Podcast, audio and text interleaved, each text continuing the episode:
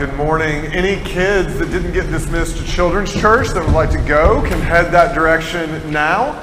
Uh, it is a pleasure to be with you all here today. Today is the last Sunday in our Sabbath sermon series that we've been going through for about the past six weeks. As I was preparing for this week's sermon, I was trying to find a specific verse that I could not remember the location of in the Bible. I could remember somewhere in Scripture the phrase eternal Sabbath is mentioned. I just, I just couldn't remember where. This happens to me fairly frequently. And when it does, I do what all of you do I Googled it. The first result which popped up was not a Bible verse. Wasn't what I was looking for. Instead, it was a comic book in the Japanese style, otherwise known as manga. Okay, I'm, I'm a bit out of my depth here. It may be that manga is different from a comic book. Feel free to correct me after the service, you, you manga fans out there. Um, I don't actually care, but if it's important to you, you can correct me, that's fine. In any case, I was interested to know more about the Eternal Sabbath comic. So I clicked on the link to the Wikipedia, Wikipedia page describing the series. The plot of Eternal Sabbath revolves around a gene developed by a group of scientists who sought immortality. The presence of the gene grants the carrier up to 200 years immune from all viruses. Though the scientist's original intention was to demonstrate the feasibility of eternal life. This is important. The gene unexpectedly has the additional power of mind control and memory alteration. To be honest, this all sounds pretty silly to me. I enjoy lots of silly things, so that's not a dig, but it does sound silly. What is not silly is the desire for a life that does not end after 70, 80, or 90 years. The pursuit of eternal life comes up frequently in fiction. It seems to motivate an abundance of movie villains. Scientists have been pursuing eternity for as long as there has been science. Before that, magic was sought that would achieve the same goal. It is absolutely crazy but true that much of the early settlement of Florida was a product of the Spanish explorer Ponce de Leon's search for the fountain of youth. The pursuit of never ending life has gone into hyperdrive in recent years. Every commercial for a new medication or a new skin cream is an attempt to fulfill the desire all people have for eternity in some small way. Just, just a little bit more youth, just one more minute of life. In today's verses, we are going to see what the Bible has to say about the search for an eternal Sabbath. Please turn with me to Hebrews chapter 4. We're going to read verses 1 through 13. That's Hebrews 4, verses 1 through 13, page 942, if you are using the Pew Bible. Hear the word of the Lord. Therefore, while the promise of entering his rest still stands, let us fear lest any of you should seem to have failed to reach it. For good news came to us just as to them. But the message they heard did not benefit them because they were not united by faith with those who listened. For we who have believed enter that rest, as he has said, As I swore in my wrath, they shall not enter my rest. Although his works were finished from the foundation of the world, for he has somewhere spoken of the seventh day in this way, and God rested on the seventh day from all his works. And again in this passage, he said, They shall not enter my rest. Since therefore it remains for some to enter it, and those who formerly received the good news failed to enter because of disobedience, again he appoints a certain day today, saying through David so long afterward, in the words already quoted, Today, if you hear his voice, do not harden your hearts. For if Joshua had given them rest, God would not have spoken of another day later on. So then there remains a Sabbath rest for the people of God. For whoever has entered God's rest has also rested from his works as God did from his. Let us therefore strive to enter that rest, so that no one may fall by the same sort of disobedience. For the word of God is living and active, sharper than any two edged sword, piercing to the division of soul and of spirit, of joints and of marrow, and discerning the thoughts and intentions of the heart. And no creature is hidden from his sight, but all are naked and exposed to the eyes of him to whom we must give account. Amen. The grass withers and the flowers fade, but the word of the Lord remains forever. There is a lot going on in these verses. I believe one of the reasons Hebrews is not preached on as much as other books from the Bible is that it's harder for us to grasp the points that are being made. The Gospels tell stories. We can all follow a story. Paul's letters exhibit a logic that is familiar to the Western mind.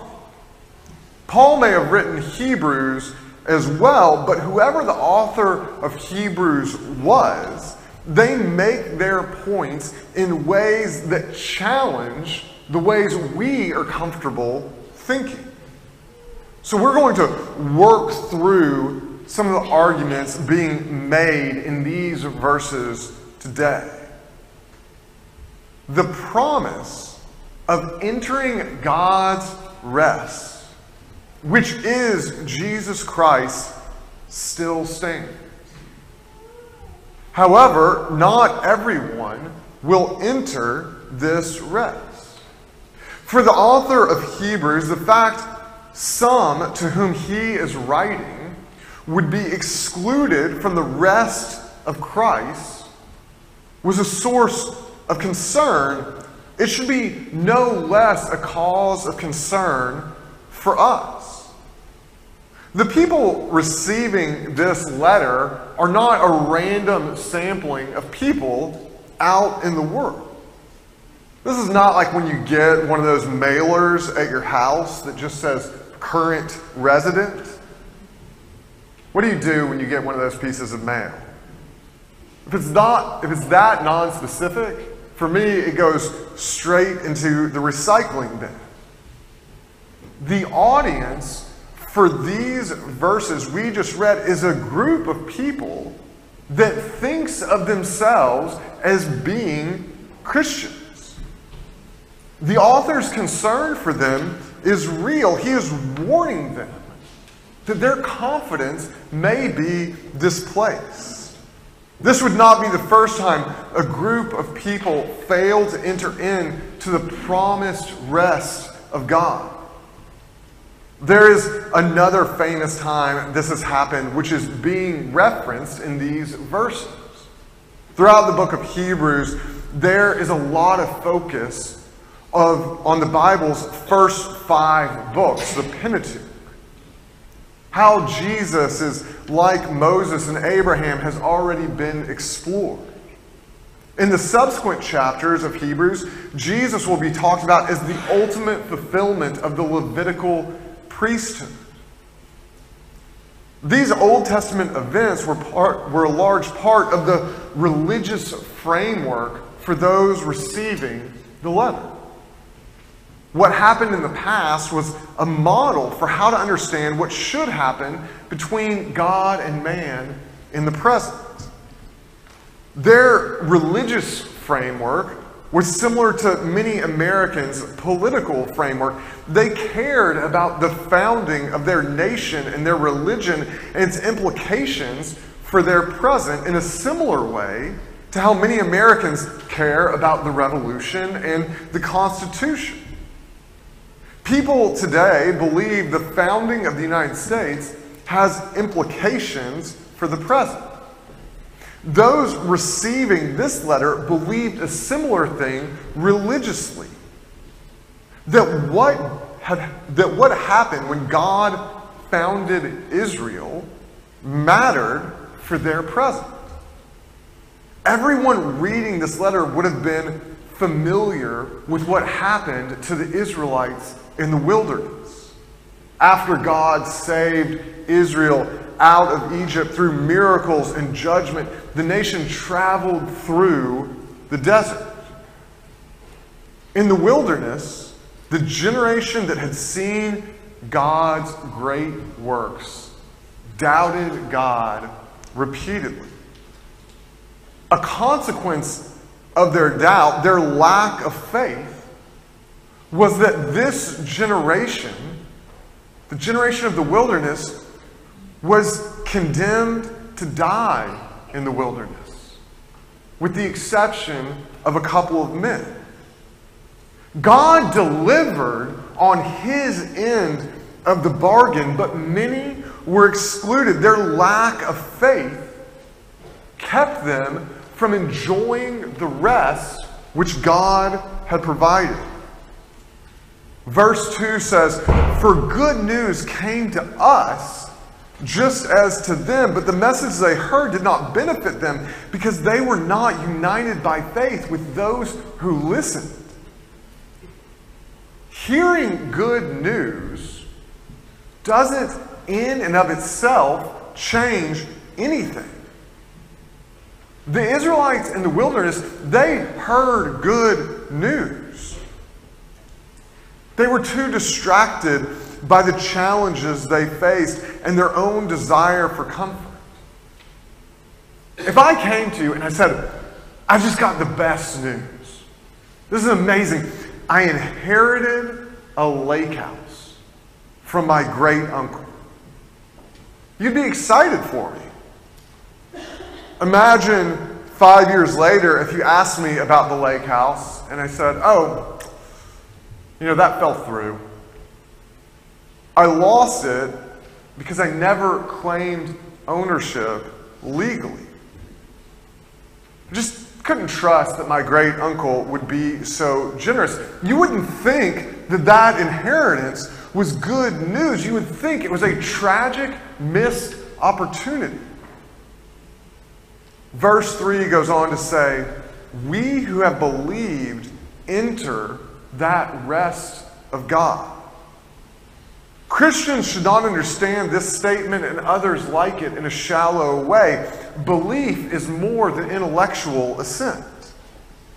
The Israelites moving through the wilderness, they would have said they believed in God's existence. The point being made here is that the message of eternal rest is only beneficial for those who embrace with their heart, mind, and strength. Belief and faith, which are synonymous, go hand in hand with listening and acting upon God's truth. Those who believe will exhibit lives that in some way reflect that belief. The rest of God is eternal. The end of verse 3 tells readers his works were finished from the foundation of the world. The way God interacts with his creation is fundamentally different from the way people interact with the world as creatures that have been created. We can never really understand God's perspective on his own existence. God created time and space. His existence transcends the world he created. This means that the world doesn't affect him, even in a less impactful way compared to how it affects us. God is able to be at rest whatever is happening in the world. It does not exhaust him. God's rest defies our meager imaginations. The best comparison I could think of from my perspective is when it's raining outside and I am in the warmth and security of my bed. I, love that feeling. I've got two skylights in my bedroom, so you, can hear the rain coming down on the glass. And in those moments, I relish this feeling of complete safety and security. I feel at peace. God's security is infinitely complete. There is nothing outside of him that he needs to feel secure from. It is more like our whole world is a snow globe that he holds in the palm of his hand. God can rest because, from his perspective, creation is finished. This doesn't just mean God is done with the physical work of creation. That would be a kind of a deistic reading of the passage. Deists would say God built the world like a craftsman, all its mountains, lakes, ju- jungles, and oceans. He then stepped back from what he had made and let it run its course. It is not that that deistic understanding of God is totally wrong in every way. It is that it is incomplete in being overly simplistic. God is certainly responsible for all that physically exists. But the works he finished include more than that. God's work includes all of history, it is physical and it is spiritual. The completed work of God includes the moment that we are inhabiting together today. It includes whatever future that God is still bringing into existence. From God's perspective, it is done. The finished work of God leads some to a false understanding. Some would say the completeness of God's work, His absolute sovereignty, means that human actions and the decisions we make are irrelevant. In this way of thinking, God has done what He is going to do anyway. If history is already complete from God's perspective, my own actions within history are inconsequential. All I should do is accept what God has done or not, as my acceptance doesn't matter either. Needless to say, this sort of thinking does not inspire a lot of motivation. If the world, not just the past, but the present and the future, is what it is, there's not much to be done. A sense of resignation results. The author of Hebrews pushes back on the false understanding that leads to resignation. He writes, Since therefore it remains for some to enter it, and those who formerly received the good news failed to enter because of disobedience, again he appoints a certain day, today, saying through David so long afterward, in the words already quoted, Today, if you hear his voice, do not harden your hearts. Our decisions and actions very much matter. We can either be obedient or disobedient. God inhabits a rest outside of space and time. We don't. we exist in a space called today. What we do today matters. It matters not only for us, it matters because somehow what we do today fits into God's finished works. We will not always live in today. There remains a Sabbath rest for the people of God. This is good news for us. Today gets exhausting. I sometimes feel as if I am living my life on repeat. One day is followed by another in a never ending succession of todays. We want a break from the repetitive monotony. When people are young, you might hear them say they would like to live forever in this world. I've interacted with several people that are close to 100 years old in my life. And I've never heard one of them say they want to keep on living indefinitely. In fact, they say the opposite. They say they are tired of today. More often, they ask, Why has the Lord not taken me yet? They are worn out by today. Today includes physical decline. Today involves sadness. Today is a grind that has worn them down. They just want to break, they just want to rest. It is helpful to know we are moving past today as Christians. Whoever has entered God's rest has also rested from his works as God did from his. God's rest is what exists on the other side of physical death for those who have believed. We are moving towards that rest.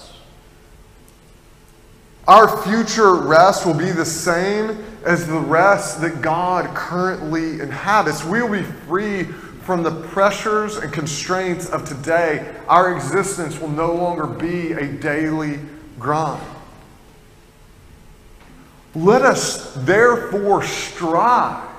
Let us therefore strive so that no one may fall, so no one may fall by the same sort of disobedience. Like the Israelites moving through the desert, we strive to enter the rest that has been provided for us. Their lack of striving was a lack of faith. They didn't believe in the promises of God. It was the reason they fell into disobedience. Our striving is motivated by our certainty in the belief in, of God's promises that He has given us. We look forward with expectation to that future rest. We do not grow weary because we know we will be able to rest. Who will enter God's rest will be revealed in the end. For the Word of God is living and active sharper than any two edged sword, piercing to the division of soul and spirits, of joints and marrow, and discerning the thoughts and intentions of the heart. Fooling people in this world, it's not very hard. Most people can play the part of a religious person well. The truth is not hidden from God. Nothing is hidden from his sight. The word of God will discern the thoughts and intentions of our hearts. The eternal Sabbath of God is more commonly talked about as heaven. When we think about heaven, it's something most of us think about as happening in the distant future. We can't really wrap our minds around what eternity means Unlike God, we live within time and space. It is hard for us to see anything outside of our terrestrial viewpoint. This results in an extremely limited perspective. We struggle to see much past the needs of today and the desires of tomorrow. Faith changes the way we experience our world because it shifts the way we experience time. Christian belief results in us seeing the world from God's perspective. It gives us a glimpse. The possibility of doing so in our world is always constrained. We're always being called back to some sort of short term way of thinking focused on the seasons of life and the demands of today.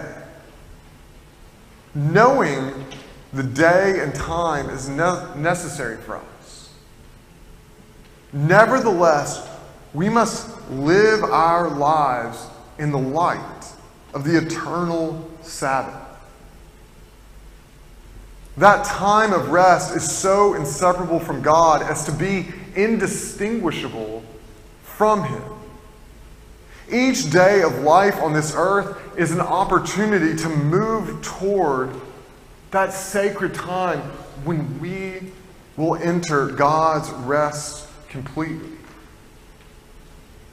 We move forward not by works, but through our faith, which works itself out in our present experiences. Regular intentional rest is an outworking of our faith. That is what we've been talking about over the past six weeks. We rest because God rests. We need to rest. It is good for us to do so. We rest in Jesus Christ, our Lord and Savior.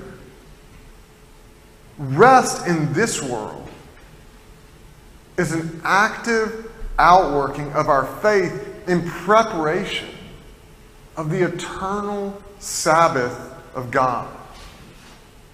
We will join God in his unending rest.